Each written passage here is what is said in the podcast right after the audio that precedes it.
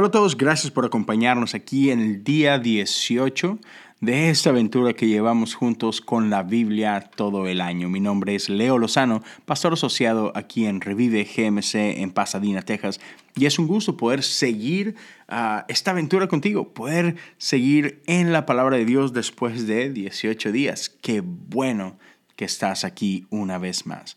Vamos a continuar con Mateo 5 y el día de hoy es, un, es uno de esos versículos bastante directos, aunque no hay mucho que agregar, la verdad, pero vivimos en, un, en tiempos complicados, así que ya, Dios tiene algo que decirnos todo el tiempo.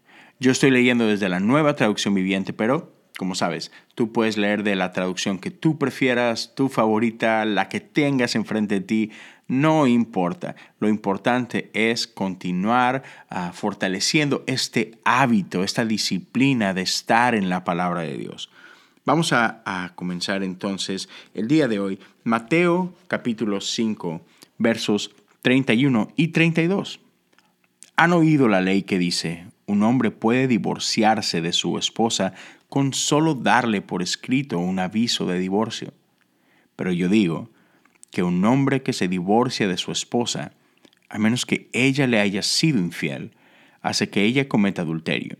Y el que se casa con una mujer divorciada, también comete adulterio. Esta es la palabra de Dios para el pueblo de Dios. Y damos gracias a Dios por su palabra. Dos versículos. Eso es todo. Pero versículos que nos hablan mucho de nuestro corazón. Ah, sabemos, y, si tú has crecido en la iglesia, sabes que la iglesia jamás ha estado a favor del el divorcio. ¿no? Ah, para los judíos es lo mismo. Divorcio no es una idea que nace en el corazón de Dios. Y sin embargo, ah, la ley termina dando estas concesiones por la necedad de los hombres. ¿no? Y, lo único que quiero decir esto, yo sé que vivimos en un tiempo donde divorcio es real, es la realidad de muchas familias y lo último que yo quiero hacer es traer culpa o vergüenza a, alguien que, ha pasado por esa situación, porque nadie disfruta pasar por un divorcio, nadie se casa pensando en un divorcio y sin embargo para muchos esta es la realidad. Y solo quiero animarte y decirte, si tú has atravesado un divorcio o estás atravesando por un proceso de divorcio ahorita, Dios te ama. No eres menos por, por haberte divorciado o por estar pasando por un proceso de divorcio. Dios te ama, has sido creado a su imagen y semejanza, semejanza, perdón. Dios sigue teniendo planes para tu vida. No eres menos que alguien que no ha pasado por divorcio. Nada de eso es verdad. Dios te ama a ti, hombre. Dios te ama a ti, mujer. Ah, Dios ama a tu pareja, aun y cuando ya no puedan estar juntos. Ah, y Dios, Dios quiere cosas buenas para ambos y para tus hijos.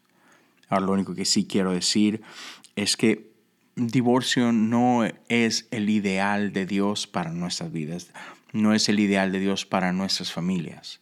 Ah, Dios anhela y quiere que podamos servir a nuestra pareja, que podamos amarnos los unos a los otros como Cristo amó a la iglesia. E, ese es el corazón de Dios. Ahora, repito, entiendo que hay realidades y no quiero bajo ninguna circunstancia que si esa es tu realidad que sientas menos o que fallaste o que fracasaste cada caso es único y diferente y como iglesia estamos aquí para apoyarte, para servirte, ah, para caminar junto a ti en este proceso. Lo último es eh, que, que camines esto sola o solo. Espero que estés rodeado de una comunidad que te ame y que te apoye en estos tiempos difíciles. Con, con eso dicho, Ah, mi oración para cualquiera que esté pasando por, por esto o que haya pasado por esto es, Señor Jesús, sana corazones. Padre, si hay alguien atravesando un momento difícil, que tú puedas restaurar matrimonio, Señor.